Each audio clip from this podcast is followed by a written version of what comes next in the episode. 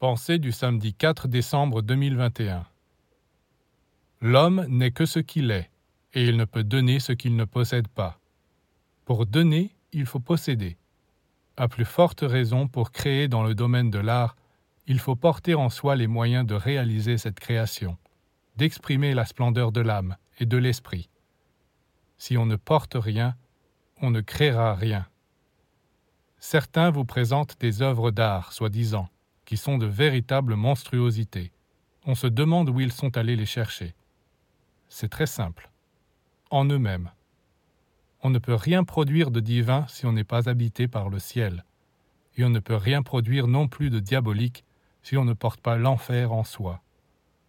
Pour donner plus que ce qu'on est, il faut sortir de soi, monter, se dégager, pénétrer dans des régions supérieures pour y capter quelques particules de beauté ou de lumière que l'on donnera ensuite aux autres.